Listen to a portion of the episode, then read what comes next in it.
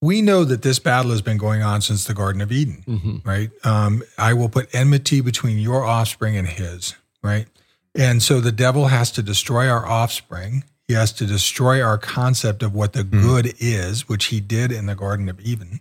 Um, and to do that, he he wants us to believe that bad is good and good is bad Yeah.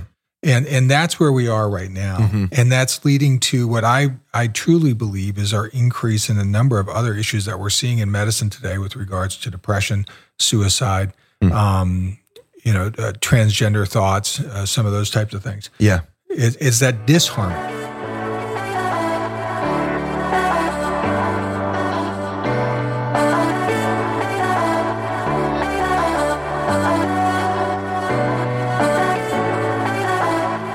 Friends, welcome to Beyond Damascus, the show where encounter meets mission. My name is Aaron Richards. I'll be hosting today's show. I'm joined here in the illustrious Damascus Media Studio by my friend Brad Pierin. Welcome, Brad. Hey, good to see you, Aaron. Yes. And uh, really, we have we have a very very special guest today. Mm-hmm. The uh, Dr. Dr. Michael Parker uh, has been a man who's been a part of my family for a long time. Not only one of the greatest beekeepers I know, but also the one who successfully delivered three of my four children. So, Dr. Mike, welcome to the show, man. yes. well thanks, for aaron joining and us brad for having me on and it's so good to see all of you again and i give all the credit for beekeeping to my wife teresa Uh, Dr. Parker is also the father of uh, Jack, one of our producers of the show here. So, uh, Yeah, yeah, yeah. Jack, thanks for your efforts, man. And uh, Dr. Mike, it's great to have you on the show today. Well, it's great to be here, and you know, it's great to be involved with Damascus. Uh, Uh-huh. You've been such a big influence in my family with my children. Uh, all five of, I think, four out of the six uh, came up here for summer camp or Yep. been involved with Damascus in, in one way or another. And so it's it's great to be here and to uh, be on this show. I, I listen to it all the time, and I really enjoy what you guys are putting out. Thanks. Yeah. Yeah.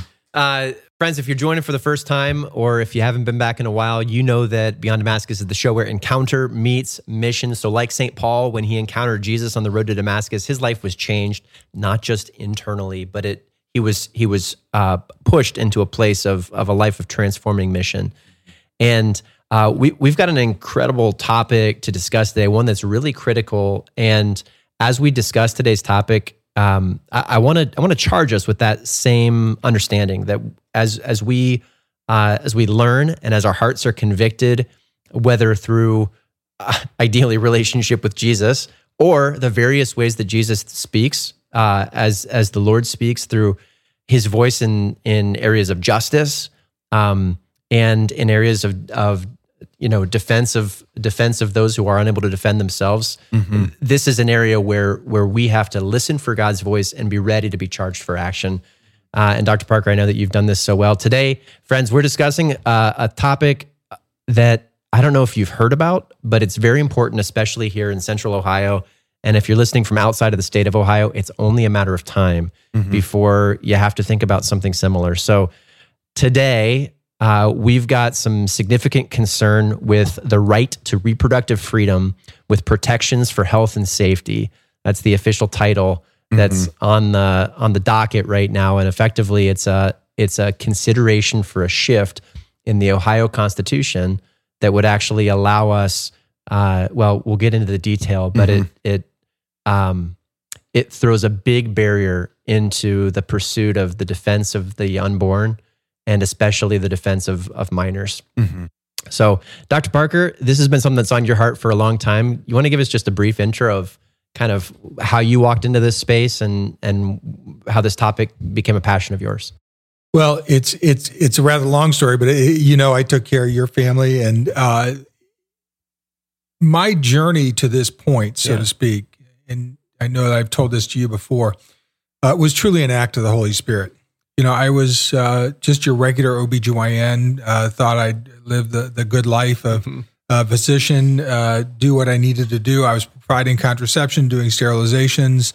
Uh, I never referred for abortion or did abortions in my practice. Um, and, uh, you know, it was just kind of going along. And then I met a, a couple that I was working with with infertility.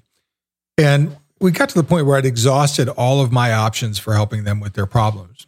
And I said, well, our next step is to go to the reproductive specialist and IVF. And they said, well, we can't do that. And I, I kind of looked at them. They said, well, well, why, why not? What's going on here? And they said, well, we're Catholic. That's against our faith. And I said, well, I'm Catholic too. And I don't see a problem with it. And a lot of my Catholic friends don't either. Mm-hmm. And they said, well, well, we do, and we can't.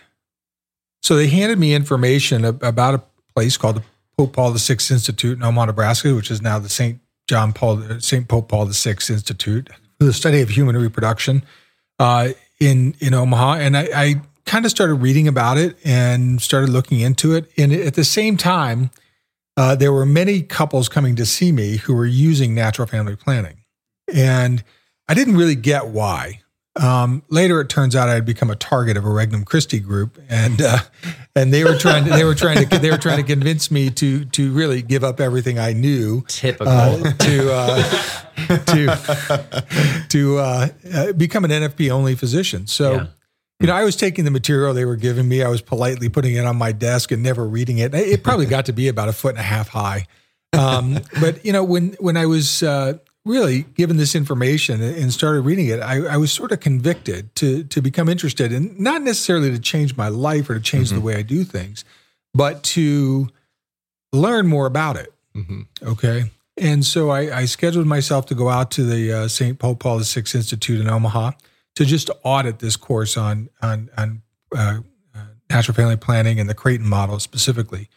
Uh, and while I was there, there was a diminutive little nun, Sister Renee, she stands about five feet two, right? And you're looking at me, six six foot four, two hundred Quite the pounds, imposing right? presence. And uh, I'm sitting in the in the farthest back of this hotel uh-huh. auditorium that you can get, and she's talking about Humanae Vitae. Now, having grown up in the '60s and '70s, I'd never heard of Humanae Vitae until 1999. Mm-hmm. That's a, that's a surprise. But she starts talking, and she just tells me about the the beauty of what the true relationship is between man and woman and God's role in it and the role of the Holy Spirit. And it was if the Holy Spirit just came down that aisle and smacked me in the forehead and said, You're doing it all wrong. You're doing it all wrong. And I called my wife that night and, you know, I told her, you know, I was sorry for, you know, the things that we had done, um, the things that I was doing, and that I was changing my life over to wow. follow God's calling for this. And, um, you know, I, I, look at this as you mentioned this is about Paul's road on Damascus, right? Road to Damascus. And yeah. his conversion was immediate, mm-hmm. you know. But then I was more like Peter, okay? Peter had to make mistakes. Peter had to deny Jesus. He had to deny everything there. And until he finally came to the conviction that, you know, on, on Pentecost Sunday, mm-hmm. when he had the courage and the strength to go out and speak to the people and convert 3,000 people in one day, right? Uh, that was me. I was Peter. It took me a while to make mm-hmm. that full conversion, but finally in 2004, I converted my practice over to uh, being consistent with my Catholic faith and the teachings of the Catholic Church. And you know, it was a scary moment, but the, the Lord blesses you when you follow His way. Mm-hmm. And uh, mm-hmm. I'm sure my son Jack, who's the producer, one of the producers of the show here, can tell you uh, it wasn't easy for us in the initial stages, but after a while, it just you know God provides, yeah. and He just takes right over. Well, we talk we talk all the time on the show about encounter meeting mission, and there's this um, moment in all of our lives uh, where the Lord like brings Himself to us, you know, and it can happen in so many different contexts, and so it's so interesting to hear it in the context of work, in the context of um, occupation, that like the Lord actually said, "I have a different way for you." And I also love, and we teach this a lot too, is that the Lord didn't take the practice from you. He just transformed it. He said, I've already had you on this path. If you bring me into it, we can do something together. So that encounter meeting mission moment is so important. Well, you're absolutely right. And and one of the things when you look back on your life, you can mm-hmm. you can start to see God's hand even from the beginning, right? Mm-hmm. Um, I was baptized on St. Patrick's Day, right? Um, Perfect. You know, my name is Michael you know, eh, we'll get there. My here, here's about here's a good point. My confirmation name, mm-hmm. Augustine. Oh yeah. Okay. Mhm. so being being far, you know, when I was in college and even in early medical school, really Mhm. until I met my wife Teresa, I was very far away from the church. In Mhm. fact, I considered myself probably a pro-choice liberal at the time. Um, but my wife, you know, was probably the first evangelist for me to re- really bring me back to Mhm. the church. And I think Mhm. that's what your role is in in marriage, as we found out later, is to get your spouses to heaven. And she Mhm. was she was doing that very well. Um, and, but then you you start to see the the influence of that that life and and of priests in your life. I, I remember it was after Jack's baptism. We're out to lunch with uh, our our parish priest, and he he, he asked me if we were going to have any more children. I said, "No, Father, I think we're done. I think I'm going to go take care of this problem." Uh-huh. And he just looked at me and he said, "Who are you to mess with God's plan?" Yeah. You know, hmm and that was it. Yeah. I mean, you don't have to say much. It's just that gentle witness. My wife, of course, was laughing her her, her head off, Mhm. but uh, you know, it was it was just those little convictions along the way that Yeah. lead you to reassess and reevaluate where you are and where you are in that journey and that walk with Jesus Christ, um, until you, you know, you realize, hey, I'm yours. Uh, do with me as you need. Yeah, that's beautiful. Uh, I want to pull one piece out before we jump in because I, I think the response of a Christian has to be has to be uh, kind of twofold when we're faced with with difficulty, like we'll be discussing today. Number one, when when we see injustice, uh, we have to we have to fight, yeah. and uh, fighting is uncomfortable, and it Mhm. puts you in a place of actually positioning yourself uh, in a, in a in a way that you will be seen and you'll be heard And ridicule. and you'll be ridiculed, you'll be judged, hmm right? And and then at the other point, I, I'd love to identify something that you mentioned. You know, your conversion it didn't come through a, a hard headed you know attack on you or your practice or your behavior. It came through a revelation of of beauty and goodness and truth, Mhm. right? I, I love in the words of Jesus when when he identifies uh, through the Sermon on the Mount and at various other locations in the gospel, he'd say, "You have heard it said." Mhm. but I say see. this, right? That that the Lord actually invites us to think about things from a different way, and that it's actually it's it's why why does the church have a stance against contraception? Why does the church have a stance against abortion? You know, why does the church have the answers for all of the questions that we're dealing with in the realm of sexual identity and Mhm. sexual integrity? And uh, it, it's it boils down to the fact that's always existed. You know that Jesus, or Saint Saint John Paul II identifies in the theology of the body that Jesus in the scriptures he he looks back and he says, "In the beginning, it was not so." That when we look back to how it is that men and women are created in God's image, that we actually see there the foundations of why is it that we should expect a life of virtue from ourselves? Why is it that we need to behave in a certain way, especially when it comes to our sexual identity? Why is our sexual identity so important? Well, Mhm. it's because of the fact that we're made in the image and likeness of God, not a guy sitting on a stool somewhere, you know, a throne with a big long beard, but but a God who is Trinity, Yeah. who who calls us into a life of free, total, faithful, and fruitful gift. hmm So it's that message that that'll resound. And and I want to suggest even to some of our listeners as as we as we enter into today's kind of hot topic, uh, because it's critical to to discuss. Um, if you find yourself coming at this from the standpoint of you're right, hmm uh, you know, I, I think this is a good idea. I think we should be promoting concepts like this and uh, encouraging freedom and and choice. Allow your heart to be moved not through Mhm. us beating down the door, but through an encounter with the Holy Spirit, the person of love. Mm-hmm. And sometimes it takes both those things to wear us down to the point where we're we're able to be receptive. Mhm. Yeah, I would also encourage anyone listening to to try your best not to divorce your body from your soul either. The, the, the, the things we do in the natural matter Yeah. in, in in the supernatural, right? In the in the things we can't see, because um, sometimes I think it's so easy for us to be like, well, in my in my soul, I'm I'm following all these things, but then like I somehow allow my body to do things that aren't in alignment with what I would allow my soul to do. And when we bring those together and we ask, Yeah. if my soul had new life in it, would I want that life removed from the soul? I think our answer would almost unequivocally be no. But then we divorce that from a reality that's happening in our Mhm. body. And when we bring those two together and really wrestle with those questions, like what does that mean? What does that look like? It allows us to be in a in an honest place where we can Yeah. really take the the the truth, the goodness, and the beauty as it is. But I think the word that comes to me is you both were speaking is harmony. Yeah. You know, and that's a beautiful word. You know, and and when your when your soul and your body are in harmony, Mhm. there is joy, there is peace, there is life. We know that this battle has been going on since the Garden of Eden, Mm-hmm. right? Um, I will put enmity between your offspring and his, right? And so the devil has to destroy our offspring. He has to destroy our concept of what the good is, which he did in the Garden of Eden. Mhm. Um, and to do that, he he wants us to believe that bad is good and good is bad Yeah.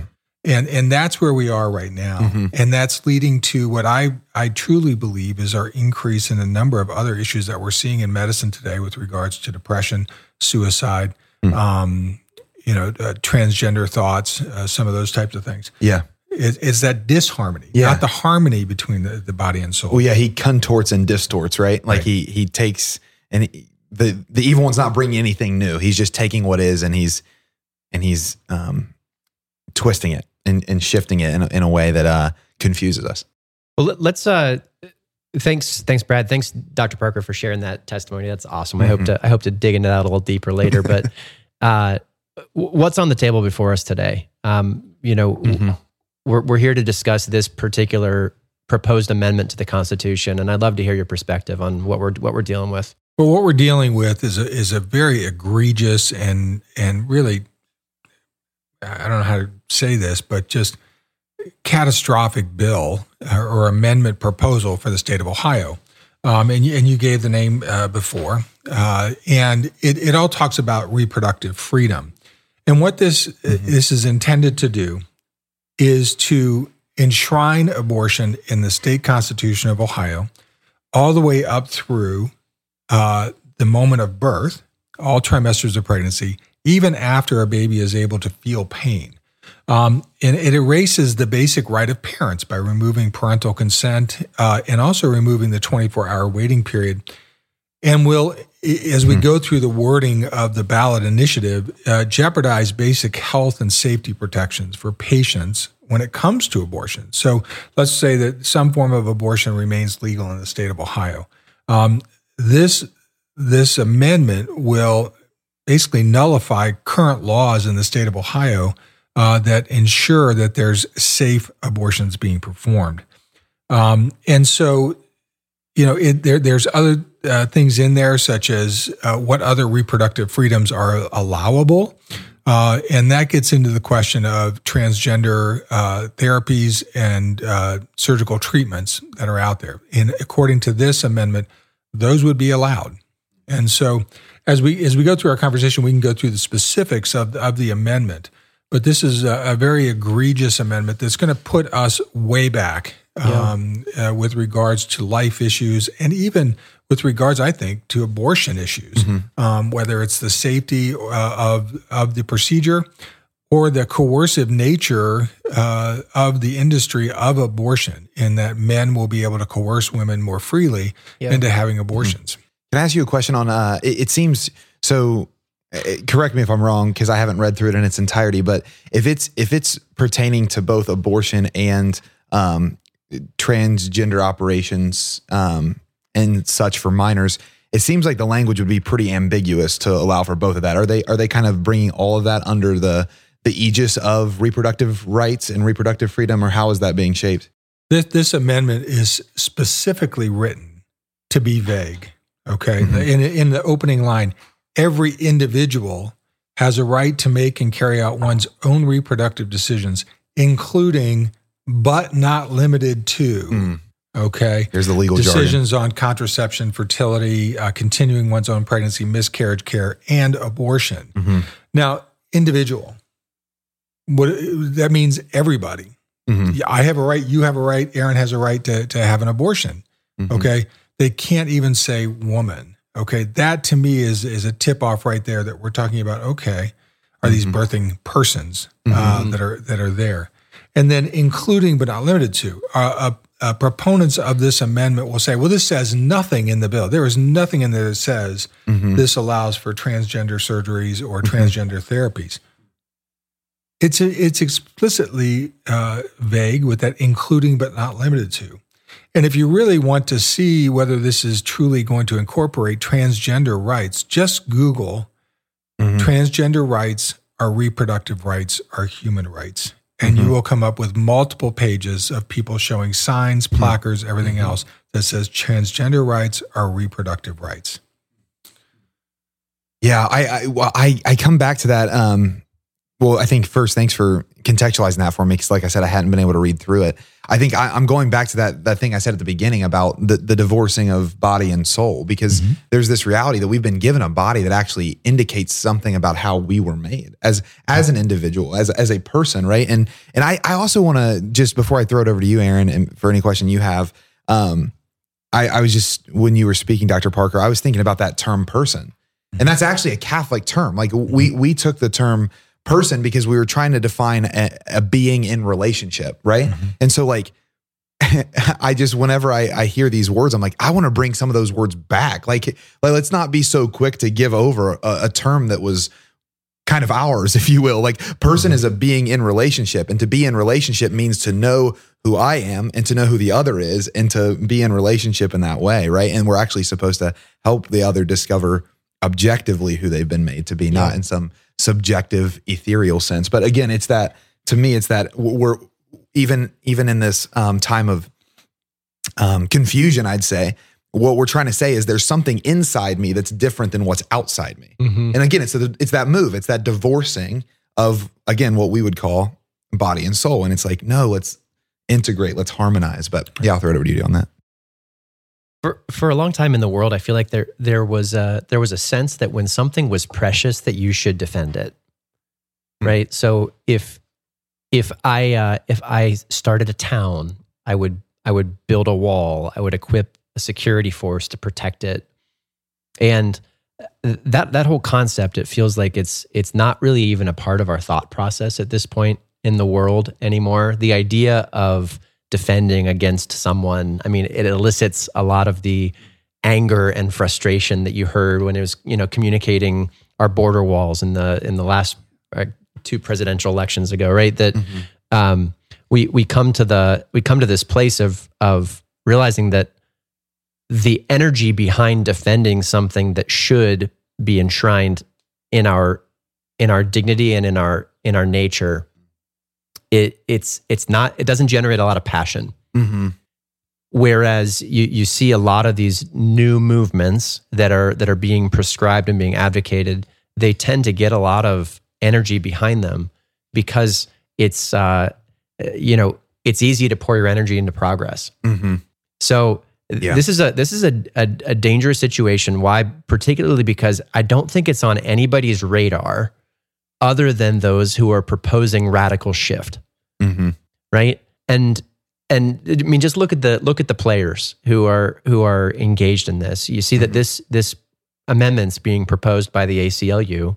Mm-hmm. Uh, the the biggest partner right now is Planned Parenthood, Mhm. right? That should be a tip off. You've got Mhm. major advocates in in Ohio, at least, with the Ohioans for reproductive freedom, the Ohio Physicians for reproductive rights. Uh, it it should come as no surprise to any Catholic that these organizations are diametrically opposed to our Catholic understanding of of human rights and freedom Mm-hmm. right? And and the dignity of the human person.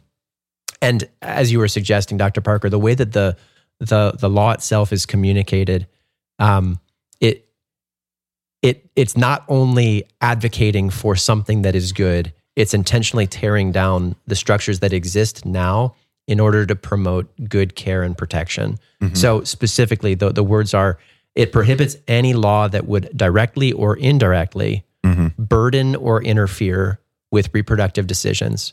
So what I understand is the argument that's being made is no, this this wouldn't, you know, the argument that's being made from those who are proponents of this of this amendment would be that it it it won't upset anything that already stands. It won't it won't interfere with with parental rights.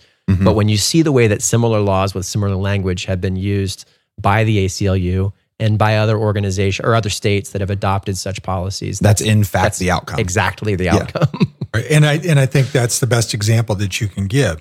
In fact, in Indiana, when the ACLU was uh, proposing that they get rid of parental notification rights, they said that these were a burden Yep. to a woman having an abortion. That's their own words. An ACL lawyer, an ACLU lawyer actually admitted that parental notification laws would be, be nullified. Uh, that's in a Fox News article. Anybody can pull that up regarding the Ohio Abortion Amendment. Um, and I want to go back, Aaron, to what you were saying about how we we've changed the language of Yeah. what's going on here. Um, you know, when I was growing up, uh, we spoke affectionately about a baby in the womb. They were a bun in the oven, or you know, uh, something very affectionate uh, in our way we do it. Now they, what are they? They're unplanned. They're Yeah. unexpected. They're of unwanted. They're unintended. Right Impersonal. and and impersonal. Yep. Yeah. And and they need to do that because I think deep down inside we all know that this is a, a little a human being that's within the womb of its biological mother. And and the core, you know, and and that baby has a right to be in that womb. Uh, it- it's a natural bond that God created uh, that is there to ensure that life continues. But they've taken this language and they've co-opted it to make it sound like I don't have freedom unless I can kill this person, right? I think uh, Gavin Newsom. I, I wish I could remember the exact. Uh, uh, he said, uh, "We've become a country obsessed with killing." And not with living, you know, not with life. That's a paraphrase. Um, and he was talking about the the the uh, mass shooting in Texas that occurred over the weekend. And I thought, you know, you're absolutely right. We are a country obsessed with killing. We're obsessed with killing the unborn. Mhm. It, it doesn't. Have, there, there are fewer people killed by mass shootings than by abortion on a daily basis. Mhm. Daily, there are more children slaughtered through abortion than there are with mass killings by guns. Yeah.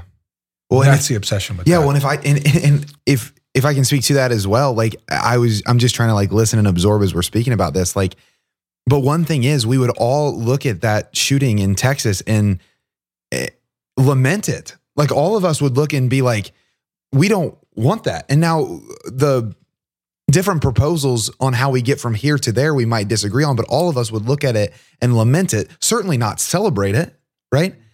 And on the other side, I, I just don't know where that where that mismesh has happened. Where now it's not it's not merely tolerating the the killing of the unborn because of some far extreme circumstance, Yeah. but it's the celebration thereof for the autonomy of the person. And I do think it comes from this false understanding that freedom means autonomy. Like like God is perfectly free and he's Trinity. Like um like it's not, it's not an autonomous like word. Like I, I am freedom in the in the context of relationship always. And um Right. it's just it's it's fascinating um and heartbreaking. I, I mean fascinating in the sense of like I don't have any way of understanding how we got to where we're at, but that that mismesh there, you know, that the understanding that life is precious and that we should protect it. Well, it's Brad. It's very easy to give you an example of how we got to this point. Mm. Okay, uh, and it's and it's because of what's happened over time. Uh, you know, back in you- we talked about shotgun weddings back in the 40s, 50s, and 60s, right? Or where did this girl go, Hmm. right? Um, if you were in a relationship with a man back in the 50s, and if you agreed to encounter each other in a in a sexual encounter, and you became pregnant, there was this unwritten agreement that we would get married, okay, or I would take care of you, okay. Mm. Well, when we introduce contraception into the mix, okay, now it's the, the, we're going to be using contraception, and if I become pregnant, okay, well, that's not really my fault. Uh, it was a fault of the contraception. I'm not responsible for it. Interesting. Yeah. Okay. So the responsibility is Right. abdicated. And yeah. so, because contraception failed and now I'm pregnant and the man doesn't have to take responsibility, now I need abortion. Okay. I have to have abortion to end something that I'm not going to be supported with. yeah. And when it becomes a woman's decision to have an abortion, even though half of that human being is the father or 50, 49%, right? Um, what, in, what interest does a man have in staying with this woman? If it's her decision whether to have that baby or not, why it's, it's, it takes all responsibility mm-hmm. away from him to care for that child. Yeah. Okay. Wow. And so this is a, a natural progression of what we see from uh, a contraceptive mentality to an abortion mentality, Mm-hmm. where we've uh, changed these the, the the the discussion of what a baby is, what life is, when life begins, and it's all been to support this this notion of a woman's reproductive freedom. Mm-hmm. And we all know, according to our Catholic faith, is, is freedom is not the ability to do whatever you want. Mm-hmm. It's an ability to do the right thing in the moment, right? And so, Mm-hmm. Yeah. um, you know, those types of things we have to remember. Yeah. Yeah. That is remarkable. You know, uh, a lot of times you see the, you, you make a case for the fact that that that science, that medicine, that progress, it's it's always it's always a good thing, right? But in this case, yeah, it it can really be traced back. And if you look, even if you ever read Humanae Vitae or the teachings of Pope Paul VI, right, that there was there was this uh, prophetic statement that was made that it it is this it is this moment with the advent of of regularly available um, medical contraceptives contraceptives Mhm. that that will uh, that will lay the foundation for a shift Mhm. in the way that we understand and relate as human beings. Mhm. And we're still, we probably haven't seen the end of it, right? Yeah. No, I know we haven't. And, and one of the arguments that you always hear is, well, well, contraception will reduce the number of abortions, right? Mhm. But if you look at the introduction of when contraception came out in the early 1960s and when abortion was made legal throughout all 50 states in 1973, you see a parallel line. Uh, the rise in contraception parallels the rise in abortion until they both even out when we have widespread use of both. And so that that it, that in and of itself is a fallacy out there. But I, I think we, we we want to get back to the to the point that that we're making. You know, Aaron, that you made that that science. We think progression of science is a good, right? Um, and it should be for the good of the people. But the Catholic Church teaches us: wait a minute, just because we can doesn't mean we should, right? And that is specifically comes out with some of the reproductive technologies that we see, and Yeah. in the in the discussion of human reproduction. Just because we can doesn't mean we should. Um, and and we can look at contraception, we can look at the reproductive technologies with IVF uh, and all of those things that have really led to the degradation of that true relationship mm-hmm. between man and woman. And that's what I saw when I heard that discussion on Humanae Vitae mm-hmm. was the degradation of the relationship between man and woman. That's right. Yeah, because when we separate, when we set love and life were always meant to go together. When you separate love and life, you lose love and you lose life. Right? So like love and life, they go together. That that's that's why the Catholic Church has the teaching on contraception she has. That's the reason the Catholic Church has the teaching on all of human sexuality that she has is because love and life are meant to go together. And the moment you separate love and life, you lose both because love on on its own that's not life-giving loses a huge part of what it is. Same thing with life. Without love, it loses a huge I mean, you were mentioning the the numbers with um suicide now. Like life loses purpose when the love that we were created for is no longer in play, right? And love becomes a term that we can't even define when you take the life giving affect of it out of it, right? Because any kind of love, if you look at parental love, it's supposed to give life. If you look at erotic, eros love, it's supposed to give life. Agape love, even when you die, it's supposed to give life, right? The the godlike love and filio and philia friendship, we can see that too, right? It's supposed to be life giving. And I think um, I'm just constantly seeing this this move where the the first move seems subtle, where it's like let's just separate these two and analyze them. Yeah. But then once you separate them and analyze them, if you leave them separated, I look at that with body and soul, which I've already mentioned twice, and I look at that with love and life. And it's it's hard to see a world where the the enshrinement of language like this, as you identified, Dr. Parker, uh, it can it can't be seen in any other way than a direct attack on the on the integrity of the family, Hmm. right? On the, on the direct attack of of what natural order is supposed to uh, support in in the health and the and the well being of individuals. So, yeah, I mean, rip it all apart, right? That Right. that seems to be the the solution that's being proposed. Right. And and when we look at John Paul II, we keep going back to this because he was such a wise man and he wrote so prolifically about love, life, and the family, right? The family is the basic building block of society. It's where Yeah. we learn our morals. It's where, where we learn how to interact with each other. It's where we learn how to love each other. And, it, and we learn how to fight with each other and come out of it on the good side, right? Right. Um, and, and so this this amendment is intended to attack the family. I mean, one, it's going to remove the child immediately from a family that was just begun. Uh, two, it's going to separate a, a, a minor daughter from their parents and their ability to be present for that daughter to provide them with you know they may provide them with support or those types of uh, uh, with love. They may react in a totally different way than that daughter thinks that they would. And the opponents are looking at this and saying well you know this this young girl ought to have the right to make a decision without their parents knowing because what if she's being abused by one of the parents? Well you just hid the abuse.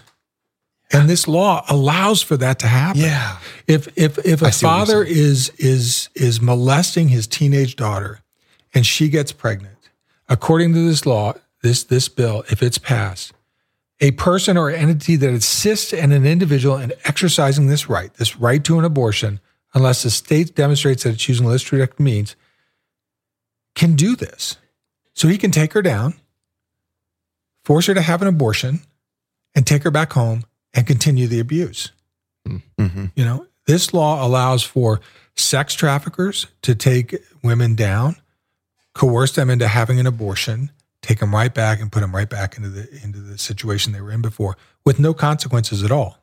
Yeah. No consequences for a coerced abortion. And so that's because This- because a coerced abortion would ultimately be her choice on paper. right Yep. on, on paper. But what this also does is it opens up to, you know, the school counselor providing your young daughter with the abortion medication Mhm. without your knowledge or consent. Okay. Uh, taking her down to Planned Parenthood to have an abortion, taking her right back to school that afternoon, coming home that afternoon, and you'll never know about it. And many people will say, oh, that's never going to happen. That's not going to happen. Just look what's going on in the newspaper. You can read it every day mm-hmm. where a teacher says it's okay to hide my child's gender transition from the parents. Mm-hmm. If it's okay to do that, why isn't it okay to, to hide their abortion from the parents?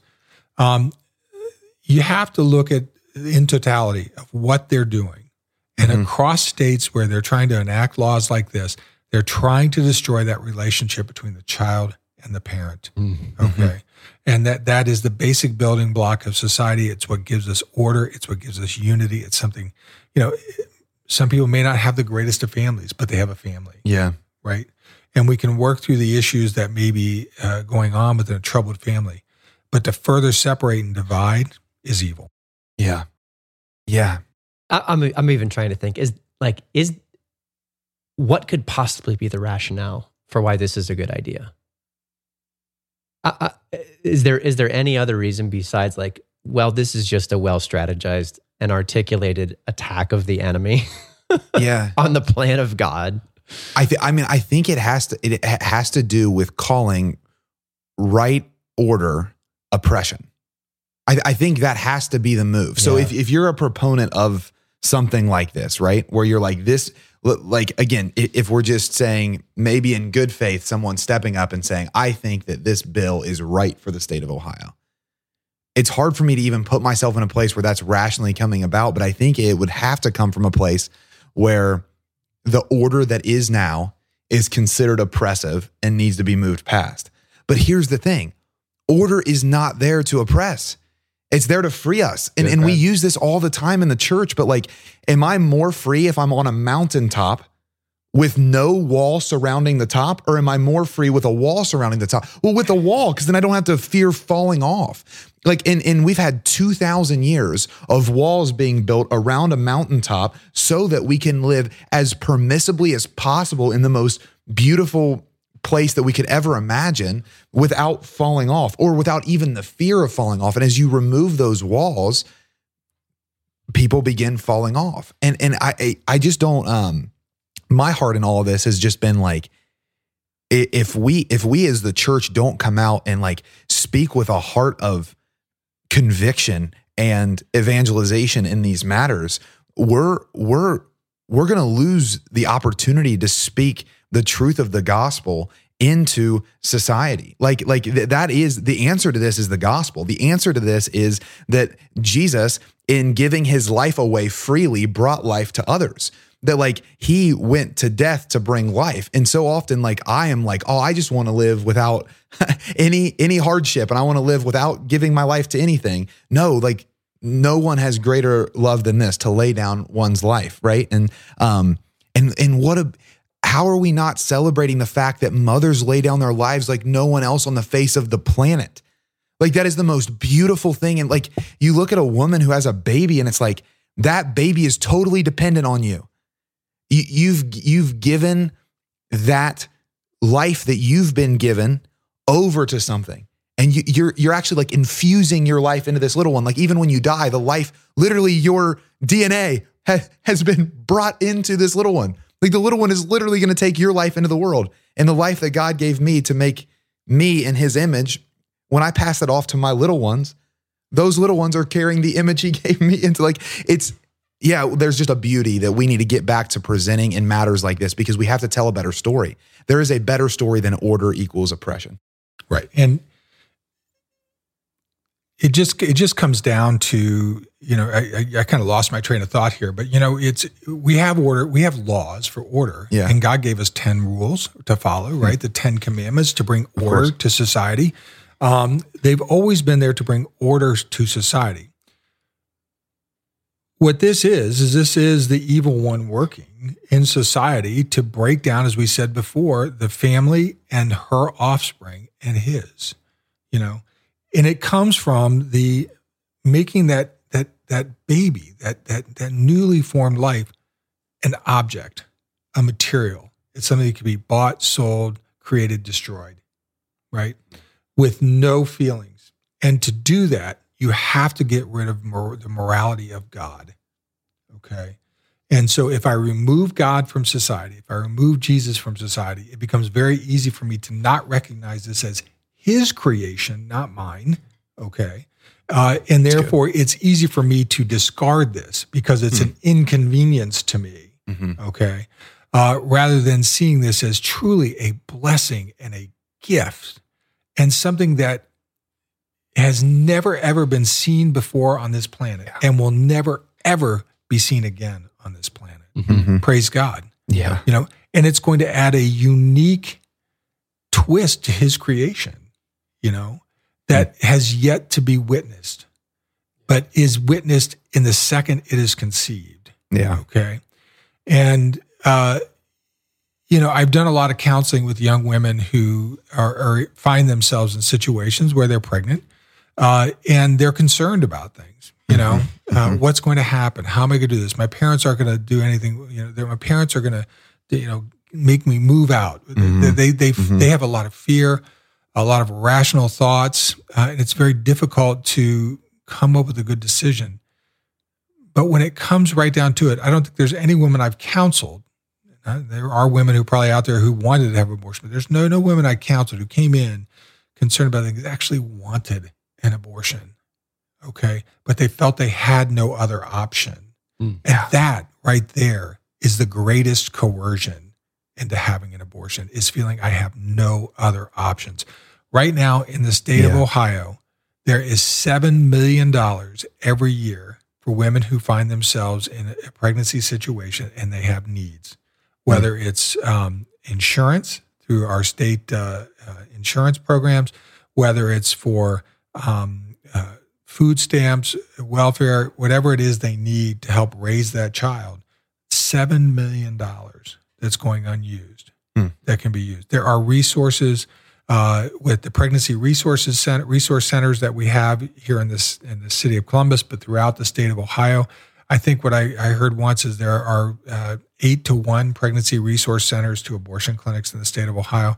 There are a lot of resources to help these women through what they uh, they, they see as a difficult time. Yeah. You know, Yeah. um, and so we have to we have to remember that this, is our truly our calling in the church is to walk with these people on their journey Mm-hmm. uh, and to be present to them. Uh, you know, preaching the gospel and sometimes using words, right? Um, but living that gospel with them. Yeah. Yeah. Well, I was I, I'm reflecting on the uh well as we're recording this, it was the scripture reading from this past weekend, but one of the first moves that the church does whenever the church is pushed back against is it takes care of widows and orphans. It's one of the first things it, it does is it, it takes care of women and children who are in need. And in today, the church does the same thing. But again, if you're listening today and you're involved in young people's lives, like making sure they know that the church is always a resource for them, that it always has a place to to point them. Like like you said, that was it seven million dollars? Like that's something that I was ignorant to. And it's like the this is something that the church from the from the very beginning has seen as something that it needs to take on, even when the Hellenists push back and say, hmm. What's happening with widows and orphans? And they're like, Well, we're literally going to give full time staff to that. And uh and still today. And that's how the Romans knew who the Christians were. They went to the dung heaps and they pulled the babies off the piles, the, the unwanted uh, yeah. children off the piles and raised them as their own. You know, that's how they knew they were Christians. Mm-hmm. Uh, and, you know, there is a love out there and there are, uh, mm. you know, they want to frame us as only being care, concerned about the baby. We're concerned about both. Uh, Dr. Willke, who started the Ohio Right to Life movement um, way back in the 70s, wrote a book. It's called uh, Why Can't We Love Them Both? and we can. We have the we have the resources, we have the people, okay, uh, to do that. But what's being told to these people is, oh, this is such a burden for you. This will be so much easier for you. Your life will be so much better for you if you just have an abortion. You know, and if that was the case, we'd recommend it for everybody, wouldn't we? But we don't because in my practice, I've seen the ravages of abortion. I've seen what it does emotionally, psychologically, into relationships um, uh, that uh, women have with um, either their spouse or their significant other, the mm-hmm. father of the baby. Um, you know, it's and mm. it's it's the untold story. Yeah. Well, uh, Dr. Parker, as, as we sort of orient this show toward a close, um, I, I, I wonder if we could speak to the listeners of the show, particularly for those who might be um, I guess in a similar state of life to where I'm at right now. I've we've got four kids. We got one on the way. Did you know that? No, I, I so did not. Congratulations, praise the Lord. And uh, and I always the last to know. Hey, you know, if if you had stayed in practice, we'd be in a different story right now. God. we're, uh, we're we're trying to we're trying to convince Dr. Parker to come back and start a birthing oh. clinic here at Damascus. yeah. Only for Damascus missionaries. given the given the rate. Uh, anyway, where I was going is this: we'll just build I, something out in the I barn. Think, yeah, right. I think my you know when I hear just these outrageous realities of of uh you know the temptation toward toward brokenness in in sexual identity. Uh when i hear about stuff like this um it makes me as a parent want to just like hunker down and hmm. avoid any entanglement. And i don't think that's a that's a posture that we can take right? That that this this move of the progressive social agenda that again is is directly oppositional to not only the Catholic Church but to our understanding of our God-given human dignity, right? The core component of who we are as Christians. Uh, there there is no running away from this. If if we run from this, uh, you know, yeah, we I, I might avoid it for for me and for my children today, but running from this is is uh, it's avoiding a responsibility that I have as a mm-hmm. Christian to actually make make the change in responding to that same mandate that that we'll advocate for when it comes to proactive evangelization, right? Mm-hmm. That that God's kingdom would come, that His will would be done on earth as it is in heaven, and and we have a responsibility to that. What would you say, Doc, to the to the those today who are asking, okay, what what can I do? What should I do? What do I need to do? Okay, about this. Well, you're, you're absolutely right. You know, we when we get to heaven, we're going to be judged not only what we've done, but what we've not done. Mm-hmm. And for you to sit back and do nothing with regards to this amendment proposal, uh, you're going to be judged based on that because these are God's children that need to be protected, and the women need to be loved and served. Okay, several things that you can do right now. One, if you see people trying to collect signatures, do what you can to try and slow them down. There's nothing illegal about doing that go up and talk to them, uh, ask them to go through amendment word by word, ask them questions uh, that have been raised. Invite that them out raised Yeah, yeah. and and and then you know uh, you know evangelize them. Talk to the people that are waiting in line to sign and convince them not to sign. Uh, if we can prevent them from collecting the uh, amount of signatures that they need, they need 414,000 signatures in 44 different counties. Uh, and there's some other things on top of that. If we can prevent them from getting there, we won't have to, uh, this won't make it to the ballot. So we're hoping that we can stop the signature campaign. The second thing you can do, write letters to the editor, speak to 10 people that you know, and have those people speak to 10 people that they know. This is my generation is going to be seen as the, the, the you know, the, the 60 year olds are going to be seen as, oh, you're just trying to put your old moral ways on. Mm-hmm. It's going to be the 20, 30 year olds, the evangelists from Damascus that get out there and speak to these people about what this amendment truly means for the state of Ohio. Mm-hmm. This is a drastic and radical amendment that will enshrine abortion in the state of Ohio forever.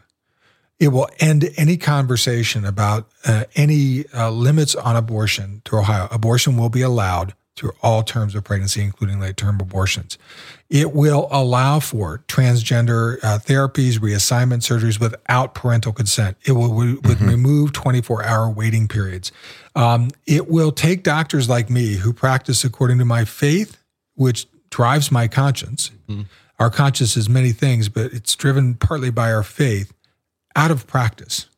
So if you're a small town doctor listening to this, and you're you're uh, one of a few doctors in your area, and uh, you know if you don't fight this, you're going to be faced with a situation where a young girl comes into you and says, "I want you to prescribe the abortion pill for me." And if you say, "I'm not going to do that based on my conscience," she's going to say, "You're violating my state constitutional right, and you're putting a burden on me by making me go to another city to get this done." Okay, you may not be able to practice medicine in the state of Ohio. I know it's going to be very difficult for me. Uh, and I'm at a point where I could retire or go out of medicine. I don't want to because I like serving uh, the people that I serve. And I feel it is my calling to be there to help women uh, with their pregnancies and difficult situations. But you have to get active. Okay. So we talked about trying to stop the signatures. We talked about speaking to 10 people and getting them to speak to 10 people. The other thing you got to do is you got to uh, call your uh, state representatives, ask them to approve changing the threshold for a constitutional amendment to 60%. percent It should not be easy to change the Constitution of the state of Ohio. Right now, we're the second easiest state to change the Constitution. It's harder to change the Constitution in California and New York. Finally, you've got to get out and vote. You cannot sit on the sidelines with this election. You have to get out and vote against this amendment. And you have to get 10 people to go with you to vote. And those 10 people have to get 10 people to go with them. We have to have a voter turnout to defeat this amendment. So uh, there's no sitting on the sidelines with this. This will be terrible for the state of Ohio. It's going to be bad for women, bad for doctors in the state of Ohio, bad for healthcare in the state of Ohio, and bad for Ohio overall. Uh, Jack, can you uh, can you write those down in the description for the episode? Yeah, that'd be, that that'd be would real good. That would be great. Um, I, I want to wrap us up. Uh, I I can't thank you enough, Dr. Parker, for for being here on the show. Um, Yeah. I'm really grateful for the way you've invested in in my family and this community. And uh, gosh, you're fighting behind the scenes and and doing work that nobody around here even knows about, and it's it's making a difference.